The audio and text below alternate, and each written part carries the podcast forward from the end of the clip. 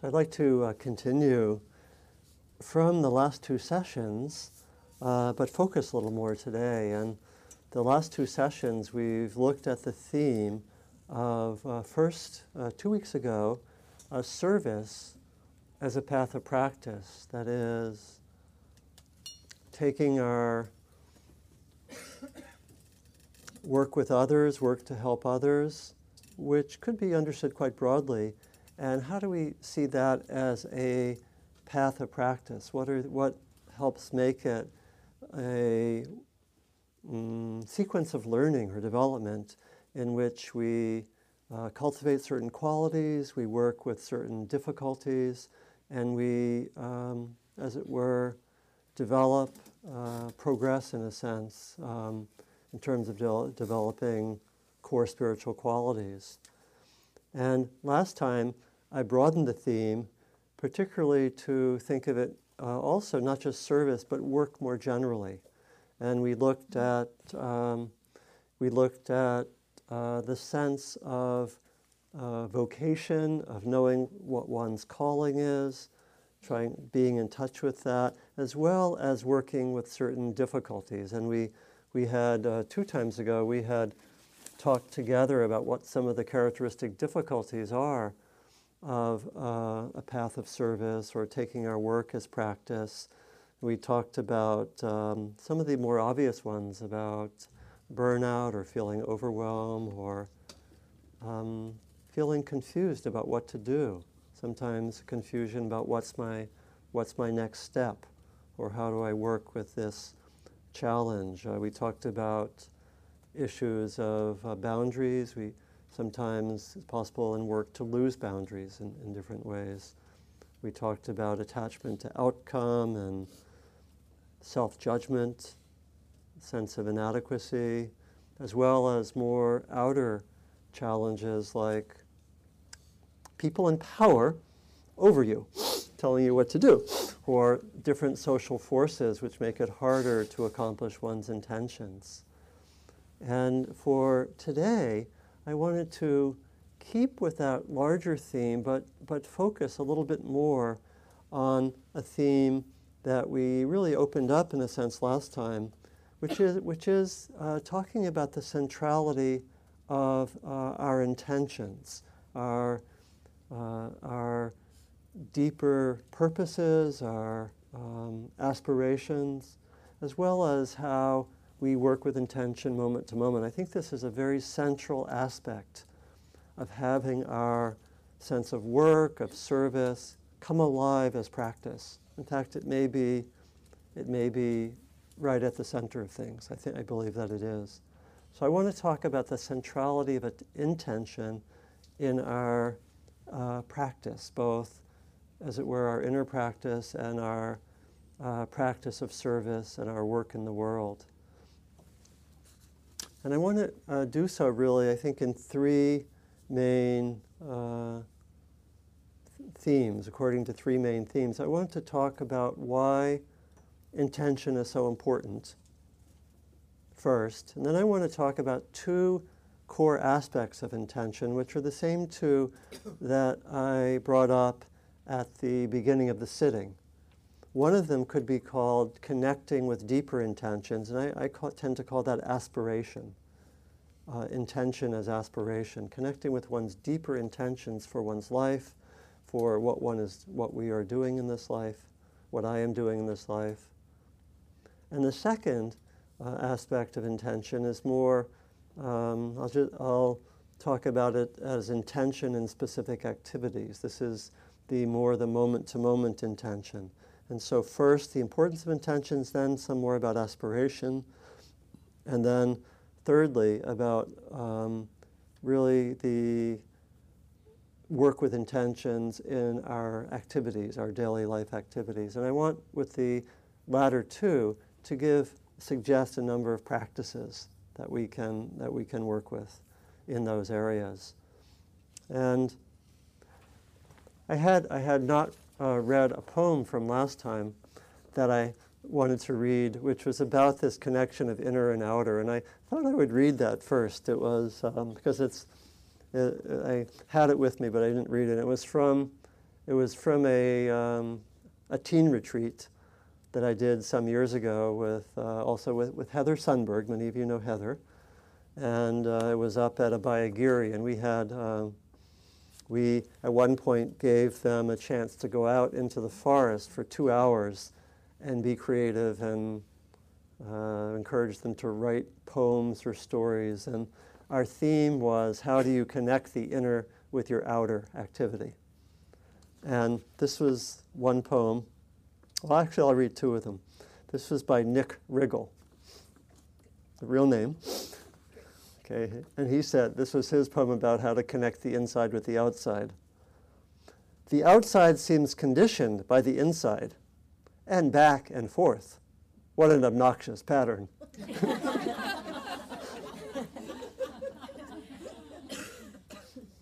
And this is from, um, this is a poem also about that process, um, particularly starting with mindfulness. This is from Anika Baker-Lawrence. It goes like this: mindfulness, mindless, full-mindedness, fine, mo fine molness, nin nullness, mindfulness.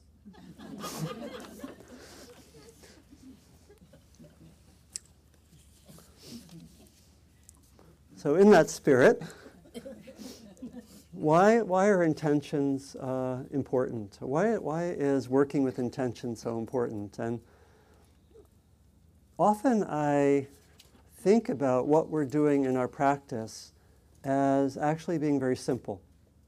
And all of these, all of the books in the bookstore and all these meetings and retreats and so forth, they're really there to strengthen our capacity in a very, very simple process. And sometimes I think that moment to moment, all we're doing is trying to be mindful and aware of what's happening. Number one, three steps. On the basis of being aware of what's happening, we summon our best intention based on wisdom and compassion for how to respond, kind of moment to moment. Some of it's spontaneous. So being aware of what's happening, developing an intention to respond, and then thirdly, responding through some kind of action, or could just be to continue to be aware, some response. So awareness, intention, response. Very simple model. We could really consider that that's what our life is about, moment to moment to moment. And what we're doing is strengthening the capacity to actually do all three of those. To be aware, to have a clear intention, and to be able to respond coming out of that awareness and clear intention. That sounds obvious, but why is, I believe that that actually is revolutionary. Why so? It's because if you reflect, we can see that often none of those three steps are present.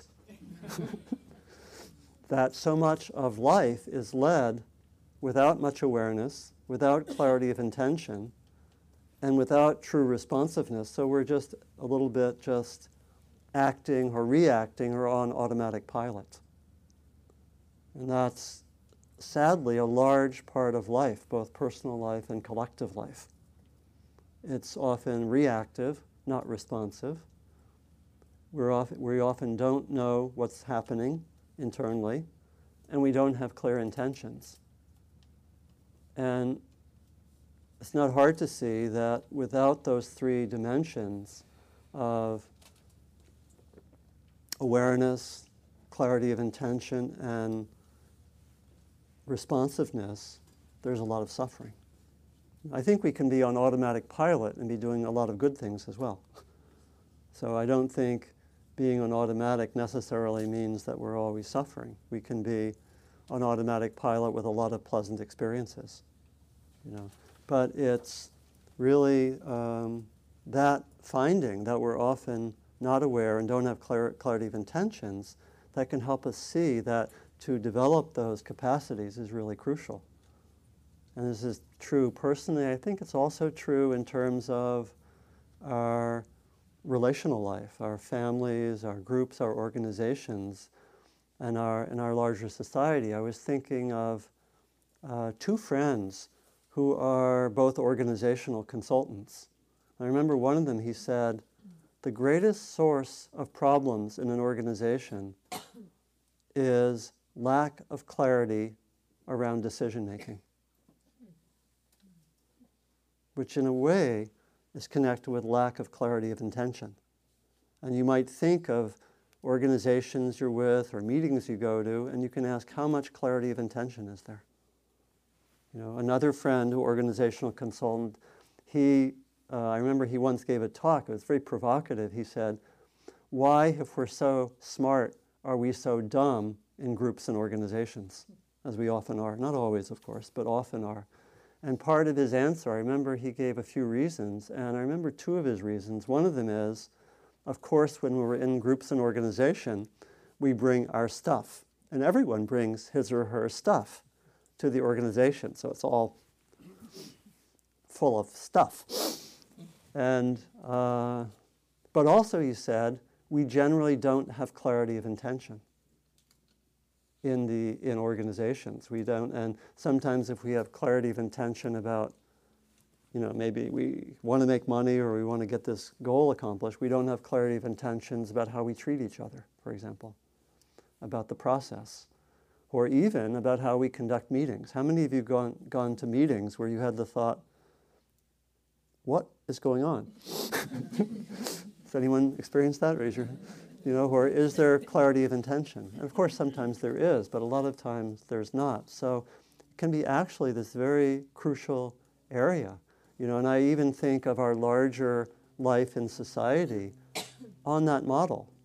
A lot of what happens politically or socially, I think, is way more on the model of reactivity. You know, ideally, democracy is about having awareness of what's happening.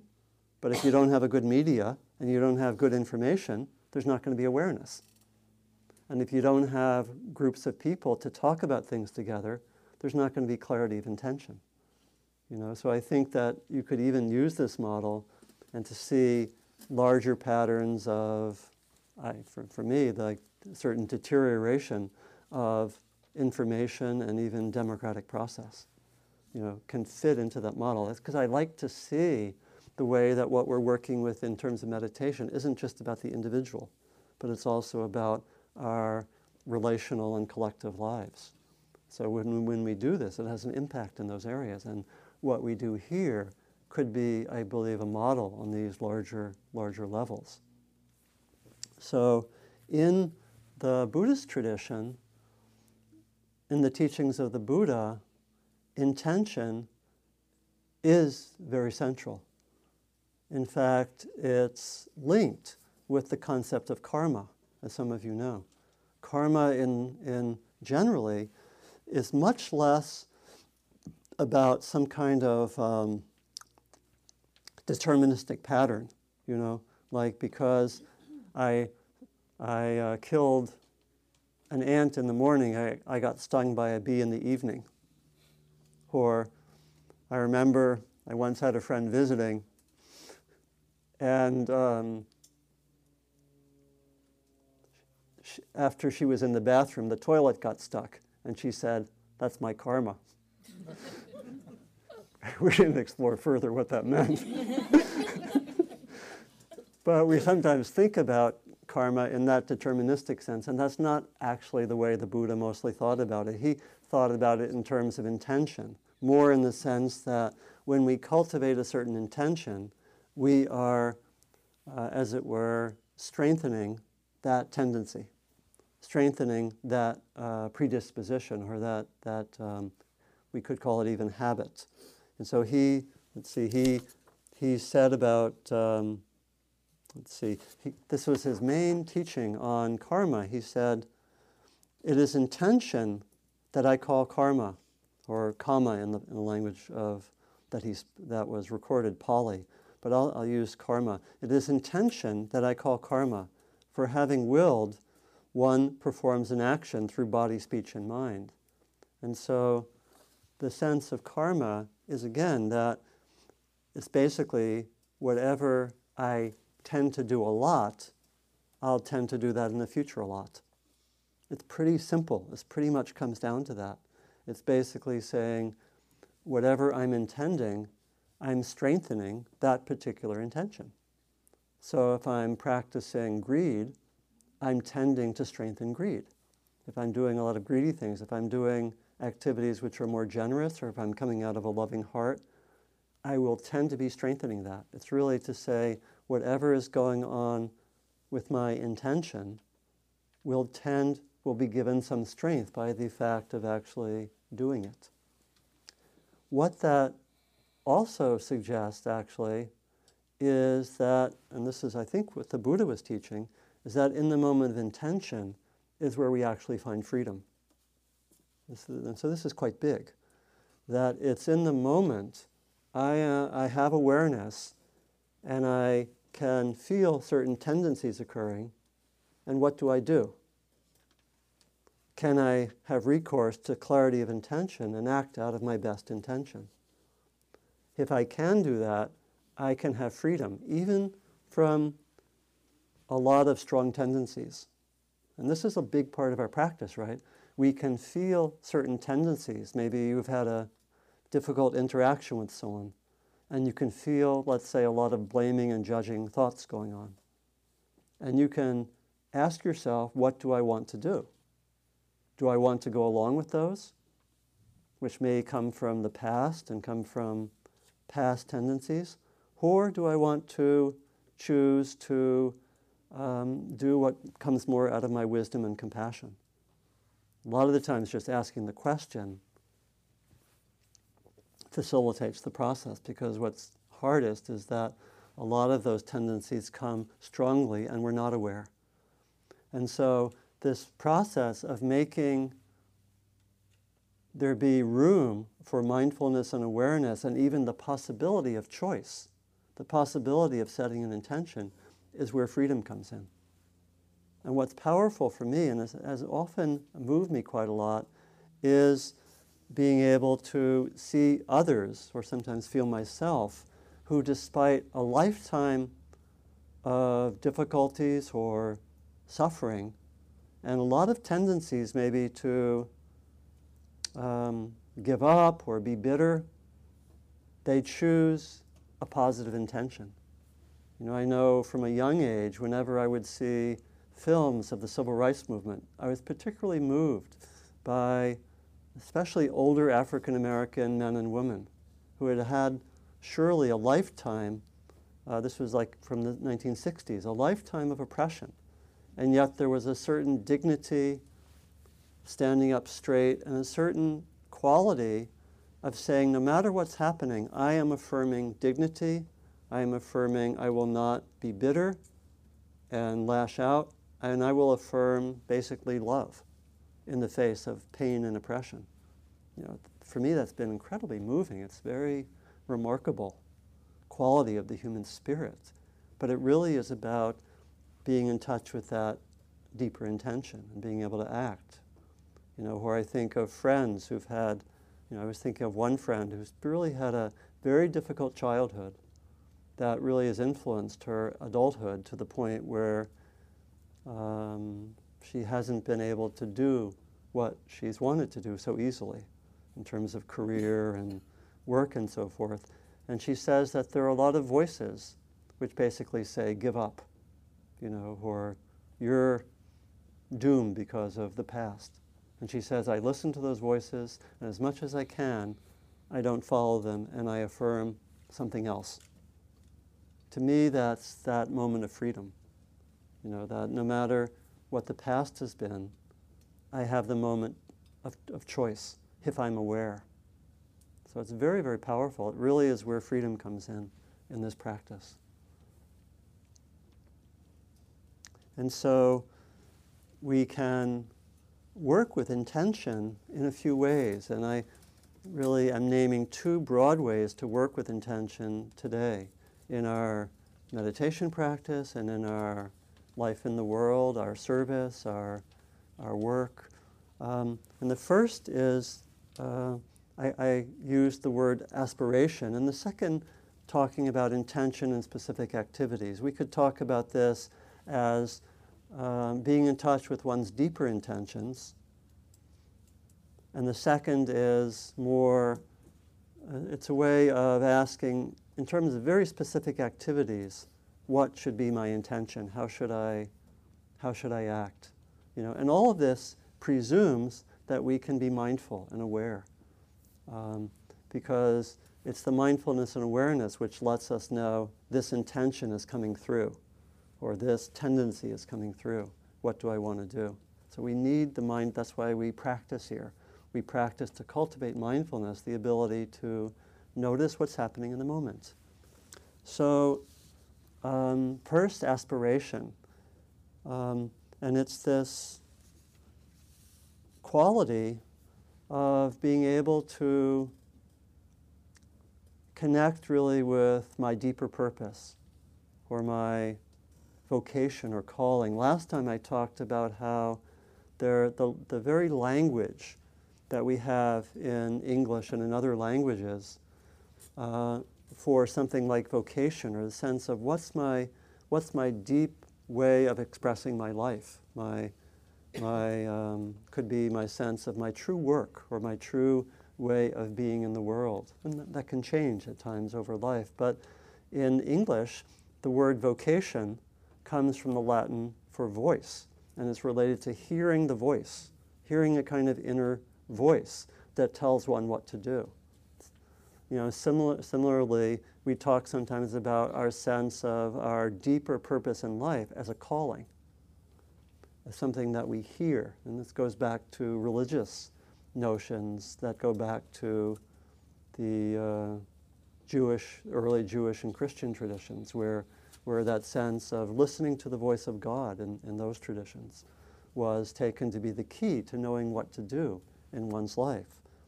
And so how do we, how do we get in touch with this deeper intention? You know, there are a lot of different ways to do it, but it's also clear that there are a lot of ways that, that it's hard to get in touch with intentions. I was remembering, um, I taught uh, college for um, about seven years before I came to California. And I remember, I remember being with um, students at a four-year college as uh, seniors, and they still were somewhat in touch with what they wanted to do. And I would ask them, how many of you would do what you most deeply want to do if you would get a moderate salary? If you would get a salary that would more or less kind of like, I don't know, lower middle class or something like that, or at least enough to live on, not to struggle, but not a lot of money. And about eighty or ninety percent of the people in that room raised their hand. About ten to twenty percent were clearly interested in making a lot of money. And they were honest about it, at least. Maybe, maybe it was more. You never know. But, and then I asked the question, how many of you think that you'll be able to find a job where you can do what you most deeply want to do? About ten percent raised their hand. And so what happens if that is the case? They're somewhat in touch with their deeper intentions, but what happens if they have to find work where it's very hard to access those deeper intentions? Over time, the deeper intentions gets covered over. They get covered over, and they forget them. And then how do we remember our deeper intentions? It's called midlife crisis, right? Seriously, you know, it's like we or, or there's some crisis or, or something shakes us, and we say, what am I? What have I been doing for the last ten years? What I've have been doing for the last twenty years? Because we, you know, so this points to the way that we don't always have a society that makes it so easy to uh, be supported for certain things. You know, and it's most obvious with people who are artists, or maybe people really interested in meditation.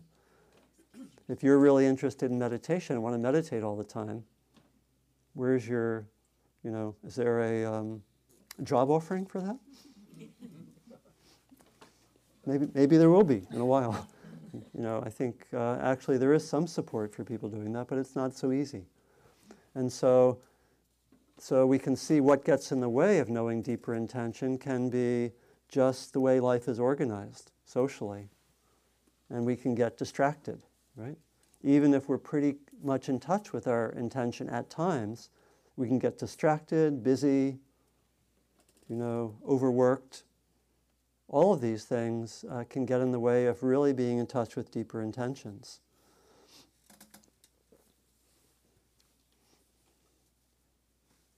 One way that we do get in touch with deeper intentions is by being quiet and listening. And sometimes we need to do a retreat or need to go, uh, sometimes we, we just need to go away from the usual set of habits, right? So even a vacation, we can go on a vacation and something important can come to consciousness about, about our next step or what I should do. Or for me, retreats have always functioned like that as a way to get in touch with my deeper intention, especially when I get busy. That just to have that quality of silence and listening. I think our presumption when we, do ha when we offer retreats is that when we have relatively little input, The, all the stimulation of the past period of time will eventually settle down and we'll be able to listen more deeply to what's most deeply there. And we'll be in touch with things. And that's one way of coming in touch with that deeper intention. I think uh, uh, dreams and working with the unconscious, another wonderful way.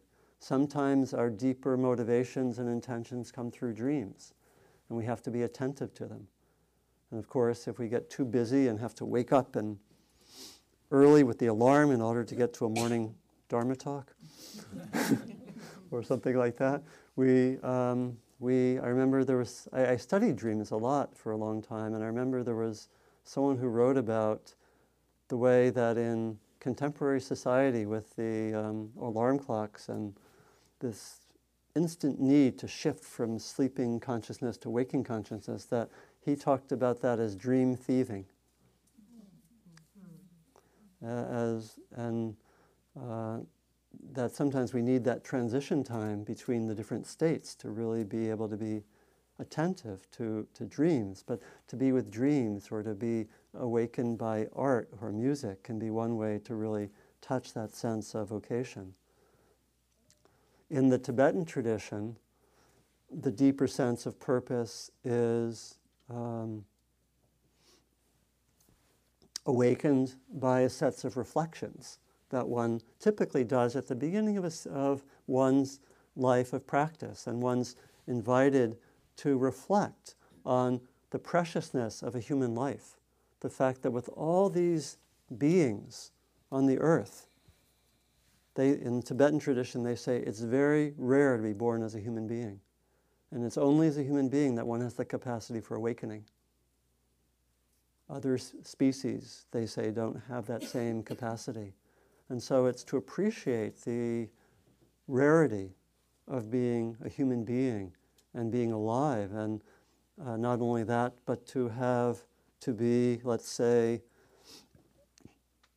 in a location where there's teaching of the possibility of waking up or transforming oneself, that that's also not always there, not so common. You know, fifty years ago, who had access to meditation in North America? Not too many people. Maybe in some traditions, you know, could go to the Trappist Monastery in Kentucky, where I used to go, and that was around. You could get some instruction there, but generally nothing like the, nothing like what we have. So we can reflect on the, the um, rarity of our opportunity. And we can also reflect, another main reflection is on impermanence and death. You know, that we don't, we know that we each will die, we don't know when. You know, and we can have sometimes a sense of urgency can come out of that. Not to just take for granted, oh, I'll get around to doing what I really want later. That can be there, can't it? We can take for granted, I'll just keep on going. You know, uh, I had a somewhat of a shocking experience a few days ago. I was in Redwood City. I was um, um, helping with an evening to honor a woman named Beth Goldring, who was who works in Cambodia with people with AIDS. Does some quite beautiful work, a staff of seven, small project. And we were honoring her, and um, uh, and, I, and I gave a talk re related to um, related to the larger context of that work.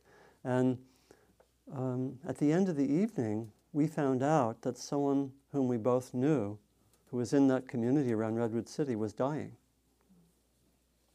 And she had been at several retreats that I had given.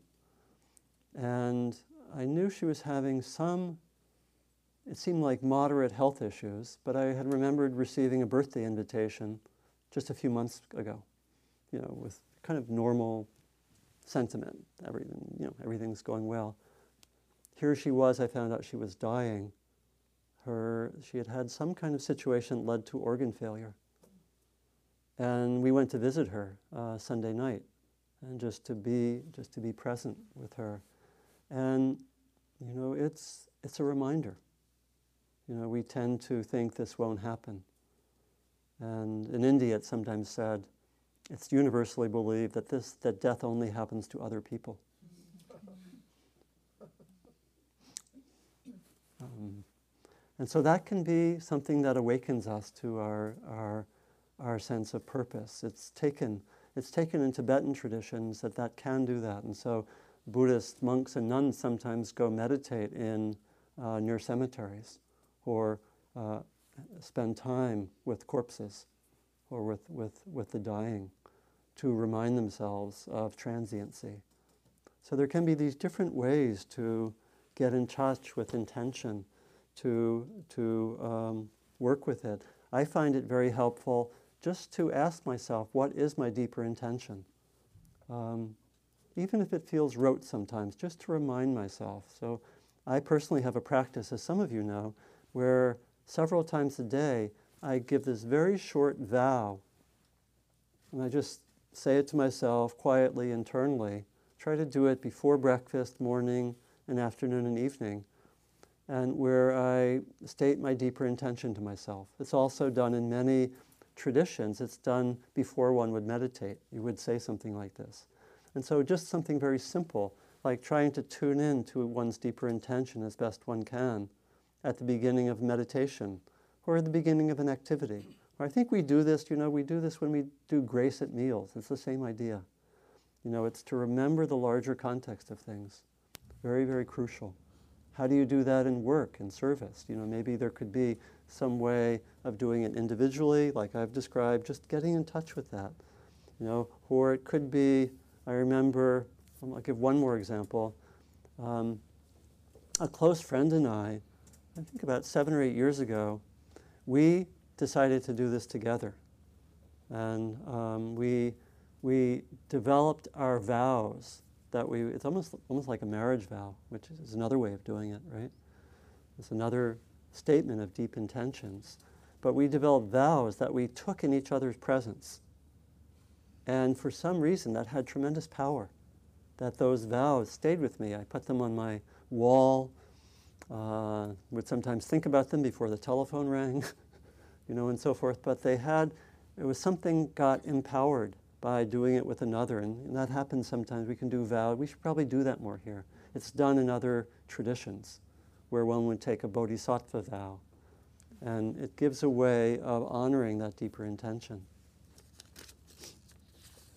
And then the last area I want to talk about is this area of um, how do we work with intention just very moment to moment. Another way of saying it is, how, how do we translate that deeper intention into moment-to-moment activity? It's really what is at the crux of things, right? How do I, how do I have my, how do I have access to my deeper intention, which sometimes takes those periods of listening, sometimes may take, you know, taking time off for a, a week, a month, or something. And if I have some attunement with my deeper intention, how do I then make it real in the flow of daily life? And one of the ways is just trying to ask, what's my intention for this specific activity? And if I've also been trying to tune into my deeper intention, the two can go together. So for a specific activity, I'm not necessarily, you know, I may have a meeting, and I'm not necessarily, I may want to tune into my deeper intention and say, my deeper intention is to awaken and help others, or something. That's personally what, what uh, how I sometimes phrase my own intention. And I may try to remember that at a meeting, but, but I may, it may, from a practical point of view, it may be just to ask myself, what is my intention for this two-hour meeting? And it may be, I want to listen well. Something could be, you know, so it's very ordinary in that sense. I want to listen well, or I want to try to be mindful. I want to stay aware of my body. And so what the practice could be is simply asking yourself, what's my intention for this activity? I'm having a difficult discussion with a friend. Let me tune in before the activity and ask, what's my core intention? And then try to somehow stay, uh, stay connected with that. Somehow try to, um, try to work with that. We can also try to be aware of the flow of intentions as they're occurring in our experience, because in some sense, intentions keep on happening whether they're conscious or not. You know, and we can almost, in the sense, we can almost look at what's my intention in this uh, meeting if I wasn't so clear. You know, am I intending to control, or am I in- intending to um, get back at someone? And so we can also try to just notice those fleeting mind thoughts, which also can express intention. So there's, maybe even this should come before the last one, is that we just want to tune in. What's, what's my actual intention right now? It's something you can do. It's something we do when we do retreats. We, we ask people to try to be aware of moment-to-moment intentions, even as I might pick up this striker, and I can notice that for me to strike this bell, there has to be an intention to do so. It's not just happening by itself. In other words, there has to be some connection between mind and body. And so sometimes in retreats, and you can do this, we try to tune into the moment of intention. And so I could tune into the moment of intention. Let me just notice the intention to pick up the striker. And so I sit here quiet and go, and just listen. There's a little impulse that occurs. Mm-hmm. You can kind of tune into that. And then there's a, I notice, I just wait. I wait for the intention to come. Before that bell rang, I, there was an intention. We, so we can tune in and notice intentions on that very moment-to-moment level. And when we do that more, we start to notice uh, it's really that habitual energy. What is my intention? What am I doing here? So those are, there are really two practices. One, just trying to tune into intentions moment to moment and notice them. And the second is to set specific intentions for activities. And I think uh, when we work with uh, all three of these aspects of intentions, the reflections on the importance of intentions, first of all, the um, ability to touch more and stay connected with deeper intentions, uh, secondly, and then thirdly, finding a way to Uh, work consciously with intentions moment to moment. I think we, we come to strengthen this very central quality, this very central resource for translating our uh, activity uh, or our, translating what we most want into, our, into the flow of our work and uh, service. And I think I'll close just by remembering um, some reflections by the Dalai Lama, and he he uh, he was asked. He, the people said to him once. I think this occurred. I think this occurred about seven or eight years ago when he came to Spirit Rock, and he was asked. Um, people call you all sorts of names, especially uh, Chinese government. Um, you know, you you've been called a wolf in sheep's clothing. You know, and you've been called a counter-revolutionary and all sorts of things. And he's asked, how do you deal with all the criticism? Or even some of the younger Tibetans think, oh, this nonviolence, it's, not getting anywhere. We have to work, we have to work differently. What do you do with these criticisms? And he said, I try to tune in to what my deeper intention is. And if my deeper intention is good, he says, of course I listen to feedback, but if my deeper intention is good, I don't worry. And then he was also asked, do you ever get afraid? Is there fear? And he says, sometimes there's fear. How do you deal with fear? He says, when there's fear or something uh, upsets me a little, I tune in to my deeper intention. And if my deeper intention is good, I don't worry. So I'll leave us with that and invite us to sit for just thirty seconds or a minute.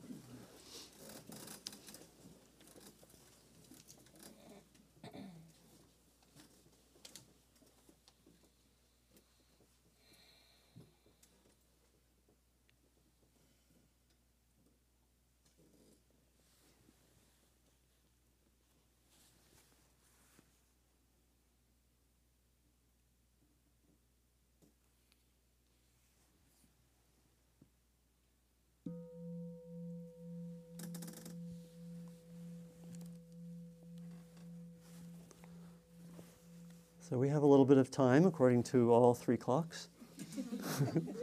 so, so please, if there are any reflections or questions um, related to these themes or anything that's, that's come up,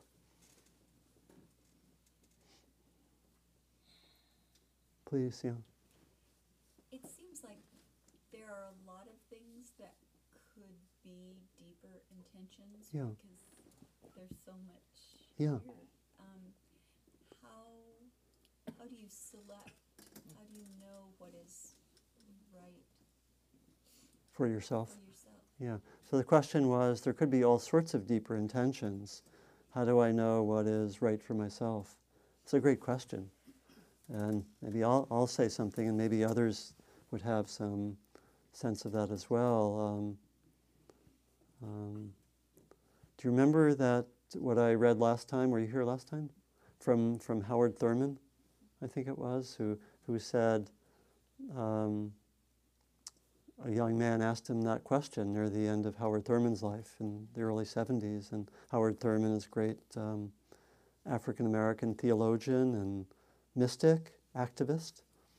And he was asked that question by a young man. He said, I'm kind of confused. And he said, um, interesting, as an activist, remember, he said, don't ask what the world needs, but ask what makes you come alive, because what the world needs are people who have come alive. Mm. So I think there is a kind of inner voice that we hear. Um, there is, and it can take some listening, and I think there can be different voices at different times in our lives. It may not just be one thing. And a lot of times it's really, it's, it's really about listening. I think it's something we cultivate in our meditation. It's just to listen. We can do this in very ordinary ways. It's the ability to listen to what's somehow more genuine in ourselves. And it could be, as, it could be deep about vocation, but it could be very simple. I think we cultivate this ability when we say, when we simply ask the question, um, should I have seconds?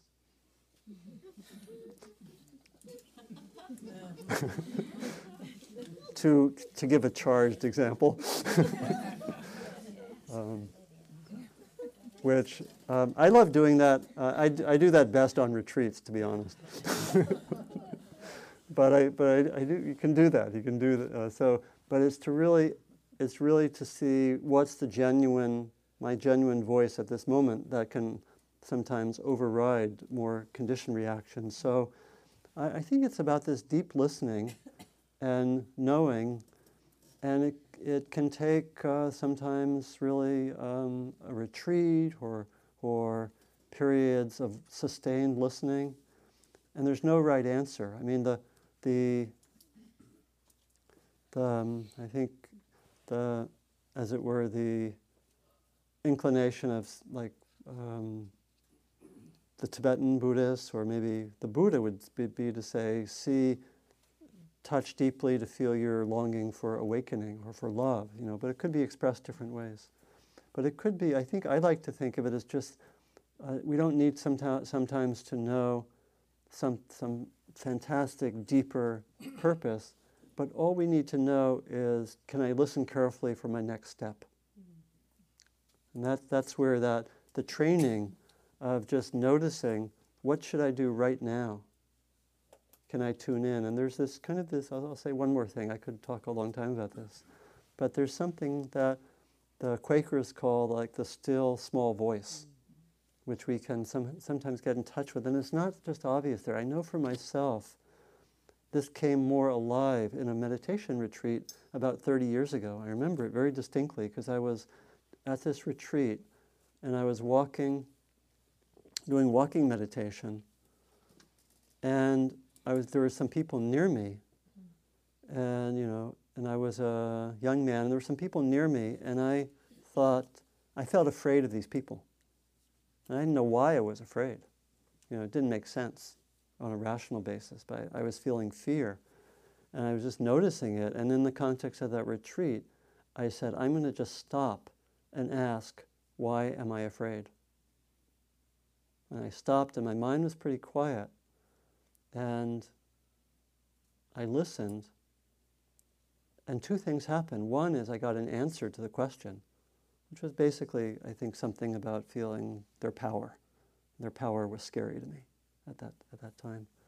But the second thing was that something got awakened of that ability to listen and ask a deep question of my own being and get what I came to call my no bullshit voice. The Buddhist technical term.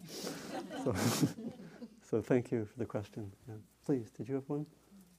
Well, I guess it was sort of a follow-up on that question, and you touched on it with, um, what about second helpings? Okay, that's very... Um, that's advanced practice. Okay, well, then maybe beginner practice. um, when one finds that one intentions, one's intention, even after listening to that voice, isn't so hot. Mm-hmm. So the question was, what happened, what should I do maybe when I listen to my voice and I hear like an intention to, let's say, um, blame someone and attack someone else in an inter interpersonal stuff, mm-hmm. interpersonal uh, conflict. Um, So that's where, that's where you can remember that three-step process. Uh, mindfulness, I can be mindful of my tendencies and the intentions that are coming through, but then I can ask myself what is wise to do. I, in other words, I can, uh, because that intention has come through a lot, I don't have to follow it. And so I can, that's that second moment of that three-step process. I can ask, what is wise and compassionate for me to do right now in the moment? So I don't have to, just by the fact that I'm noticing, you know, the, as it were, the vote, the internal vote mm-hmm. is one hundred to attack and six to not to attack. I can, it's not a democracy. And if you know, if you're following, and I can, I can say, the key, of course, is asking the question. Normally we don't ask the question, we just go with the hundred and not with the six. But I can, then if I ask the question, what is wise and compassionate to do? So go with the minority uh, group in that case. The key is asking the question and giving a little bit of space and recognizing that a lot of these just ordinary daily tendencies, it's almost like there's a lot of energy to act in the conditioned way. Uh, Marty, please. It occurs to me that there's another point there where you've looked at, I could go with the six or the ninety-nine. Yeah. And then you see yourself deliberately with bravado, go with the ninety-nine. Yeah. And then uh, there's a choice to either go into a place of judgment and recrimination, yeah. or to reflect on why you went with the ninety-nine yeah, rather yeah. than the six, and uh, use that as an opportunity to maybe try to set up um, some kind of a new a new pattern. That's right. Is everyone here okay? Mm-hmm. This is this um, fact that uh, we don't just do this one way. The process we can really, uh, it's really about, because working with intention is moment to moment. And the fact that uh, this morning I let the ninety-nine get their way, then I notice right now what's happening. Am I blaming myself for that? What's my choice? What's my intention right now? Or, and so what it means is that I can uh, do something which I'm not, I don't think is, was necessarily wise or compassionate, and I can still learn from it even though I followed the ninety-nine, because I can uh, see what am I doing now, and I can reflect, or I can reflect on that. What would help me next time to not go that way? And so it's not that if you follow the ninety-nine, it's all over, because it's really moment to moment. And I find a lot of my learning about um, tendencies or habits or strong uh, conditioned tendencies, um, a lot of it comes with mind. See, I think if there's mindfulness of the ninety-nine, that helps. If you can be mindful of what's happening, even if the ninety-nine get their way, that's helpful. So sometimes when I notice that I'm being taken away by something, I say, "You're being taken away by something, Donald, but be mindful." Especially notice how it feels. Sometimes when we're taken away, for example, it may not feel very good, you know. And if you can tune into that, that helps with learning. Or you can notice how you feel in the evening when you start, when I start blaming myself. Yeah. So it's it's an, it's really ongoing, and and the process of learning involves a lot. It doesn't always involve being impeccable in the moment. It involves second thoughts, waking up in the middle of the night and meditating, and so forth. So maybe last one, please. Well, it's not, it's yeah. just sort of an addition. Yeah. Just sort of that, um, even though I have learned to recognize my inner voice, another thing that I find very helpful is how my body's feeling when I hear the voice. Yeah, mm-hmm. yeah.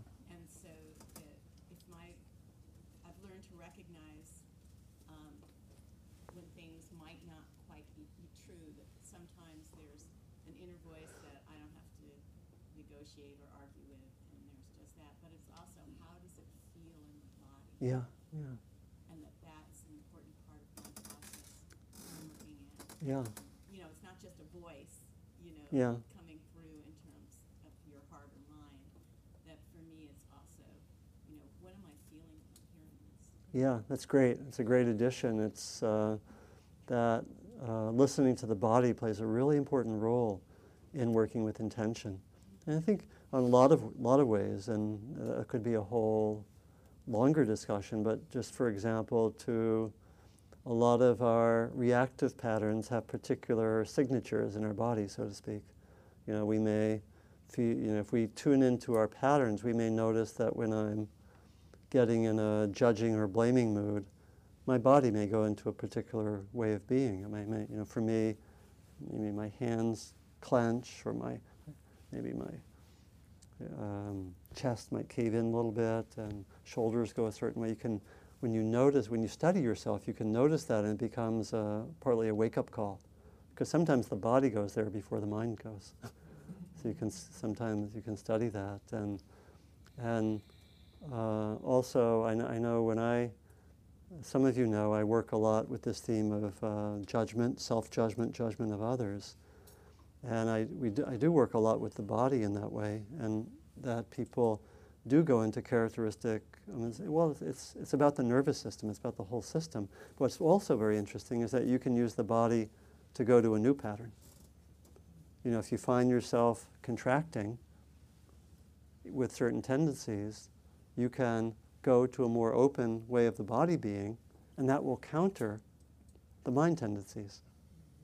You know, so, so that's another addition to the whole dialogue, that to sometimes if you want to strengthen your best intentions, it's good to have good posture. That can sound humorous, but there's actually interesting truths to that.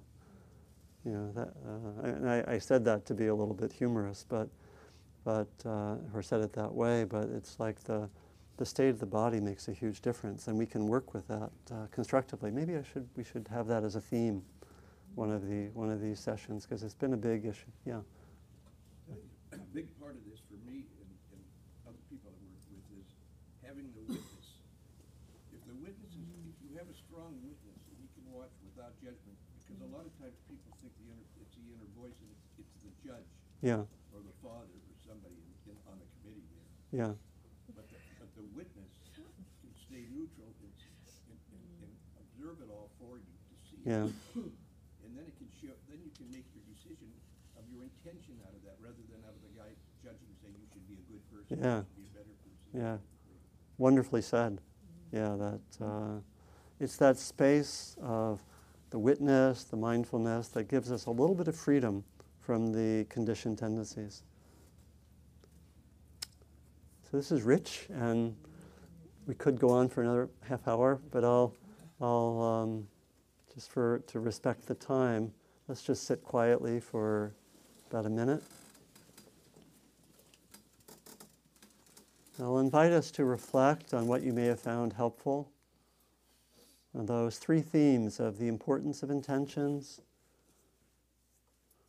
in both our practice and our, our actions in the world, the importance of intentions, then secondly, working with uh, deeper intentions or aspirations, and then thirdly, working with um, intentions for specific activities, for just the, all the activities of our day. So reflect on, on what may have been helpful, and if you want to set any intentions for yourself, uh, that, that would be help, might be helpful also.